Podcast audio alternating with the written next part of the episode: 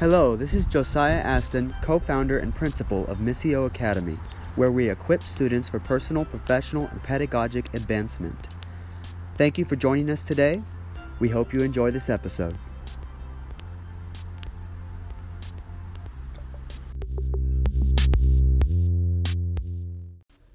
Everyone. This is Amber Aston joining you on the podcast today, and I'm excited to have my guest speaker, Beth Baus, back with me. Uh, Beth is a licensed marriage and family therapist. She's been in practice for a little over 17 years, and she's married to Mike. They have two children and two grandchildren, and Beth also happens to be my mom. So, welcome. Um, we're going to talk about something that's pretty important for education and that's in an environment, a healthy environment. And so, um, what, in your opinion, working with teens, um, and then also with your experience as a mom who homeschooled, uh, what's your what do you think is so important about creating a healthy environment? I actually think that's very, very important. Um, it's really actually imperative. Uh, there is something to be said about the importance of first having a clear schedule, so a clear school schedule. Uh, what you can't do is not set a schedule and then think your teenager is going to follow one and get their work done. I mean, that's you may have a teenager like that, but not too many teenagers can do that on their own. Um, the environment that your child does need while they study has to be clear. So, uh, you know, schedule it. You know, is it Tuesdays through Friday from, you know, nine o'clock until one o'clock that you're going to be studying, that your child will be working? Whatever it is, make that really clear. Um, the other thing is make their environment clear of clutter. They need a desk or a table to work. They need the proper books, they need plenty of paper and pens, etc. What they don't need is a bunch of distraction. And so, if you have other kids, it might be that you're going to separate them in different rooms. It could be, you know, whatever you have to do. It, it isn't fair to have a teenager sit there with five and three year olds running around acting crazy and you're screaming at them and expect them to consume the information that they're learning. Um, so yeah. I want to make it clear of clutter. Yeah, I always tell students to don't do homework or schoolwork um, on your bed or in a recliner um, because just that body position really uh, just tells your body it's relaxed time. And so I tell all our students, you know, don't do your work um, in bed because you will get tired, fatigued, and then you'll fall asleep. Um, and then you won't get your work done. So, definitely where you work is so important. If you can, you need to be sitting straight up. That's right. Um, so a desk again, a nice, good, comfortable table where they need to work and be free of any kind of conflict that's going around um, them in their environment. Um, a clean environment is really important. A structured environment, like we said, is very important. Setting clear boundaries. Uh, school starts at and ends at a certain time. If um, parents aren't structured, then my experience has been that um, neither the kids will be. Yeah, um, very very true. I mean, you you you have to because especially if you're the teacher or you're setting the environment um, and you're monitoring the education going on. Um, no teenager, no matter how amazing that teenager is, is going to be self disciplined all the time to say, "Oh, I need to stop this distraction." Um, and so if the parent is saying, hey, you need to stop, you know, XYZ and you need to do your schoolwork now.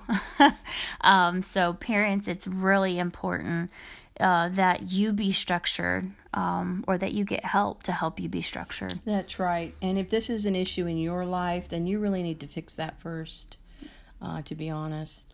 Um, uh, another thing that you know I'd kind of like to bring up because I think it's really really important and it's not necessarily in regards to the environment but it's really understanding your child. Is your is your child an introvert or are they an extrovert? Uh, kid um, some kids are introverts and some kids are extroverts. I actually had a client and it was a child that was um, suicidal and depressed, an apostolic child.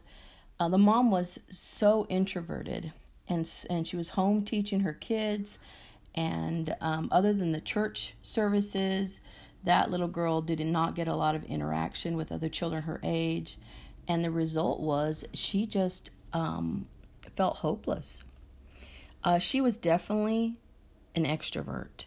So, how do we fix something like this? Well, what we did in this particular case is we got the child some more interaction with others, recreated a homeschool group um, that can do things together, like field trips together, go visit museums together, go to the library together.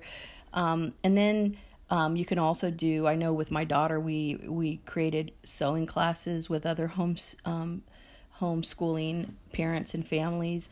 You can take cake decorating classes. Uh, with that particular child, we even scheduled in swim parties at their home with other little girls, like once a month or once every three weeks. And this child went from giving up on life to absolutely thriving. What I'm trying to say is, you cannot expect an introverted child to want to be surrounded by people all the time and be able to function. And the same is to be said about an extroverted child. If you have an extroverted child, that child needs some interaction. What I'm not saying is that that means that they need to go to public school. That's not what I'm saying. I'm just saying, as a parent, as a guardian, you need to provide that kind of interaction for them. And there's all kinds of ways to do that. Um, let me just explain. An introvert is um, a person that is calm and minimally stimulated, or they actually need a calm and minimally stimulated environment. They feel drained after socializing and they regain their energy by um, spending time alone. And I remember a long time ago, Amber, um, I'm an extrovert, so put me in Disneyland with a million people and, and I'm good to go. But um, you know, put me by myself all the time and I'm about ready to pull my hair out. It actually makes me depressed. But I remember Yeah, I'm not, the introvert. yeah, she's the introvert. So I remember we would have parties at our house and I love a party and we'd have parties at our house and she would participate in the party just for a little bit and then she'd go to her room. And I remember telling her, you know, that's really rude, Amber. We have guests in, in the home and you need to be down there and um, yeah, she made it very clear to me what the problem was. yeah, I, I, well, it was a struggle. Uh, you, you do, you feel very drained as an introvert, and so for from an education perspective, um, I remember the few years that I did go to public school. It was very draining for me as an introvert. I, I even though I had a great school, I had excellent teachers um, by Friday, I was done. I was just done with the people. I was done with all the constant interaction. And once we got into high school, you guys put me back in homeschool and then you put me into the college classes. And so the college classes uh, got me a little bit of interaction, but I did a lot more. And I just was I was so much more better functioning. Um, you know, now I, I know my brother, he's the extrovert like you, and there was no way he was going to be locked at home, you know, mm by himself doing his court. He mm would have been bouncing off the walls um, and running around the track. And so, knowing this introvert extrovert, it does play into your environment too, because if you're a parent and you have introverted, you are going to have a much quieter home um, and probably a, a, consider in some cases a boring home. Um, you know, know for an extrovert, you know, so for an extrovert, you're going to be considered probably thinking it's boring to be home. So understanding your child, understanding yourself. Mm-hmm. Really, because as the parent, you do control the environment and you set the environment, and so you may need to tweak it a little bit for your kids. That's right. And we have to remember that every child is different. Um, and just let me reiterate in regards to an extrovert. Uh, extrovert children and adults, they thrive in stimulating environments. Uh, they're usually outgoing and expressive, and they can get very depressed if they spend too much time alone. They are literally energized by socialization. I, I was just recently at a women's conference, and there was probably like 4,000 women there. And um, I spoke, and I had all these ladies, and we were just having such a fantastic time. And I remember somebody, an introvert, um, asked me, Are you tired? And I said, No, are you kidding? For me, the party's just getting started.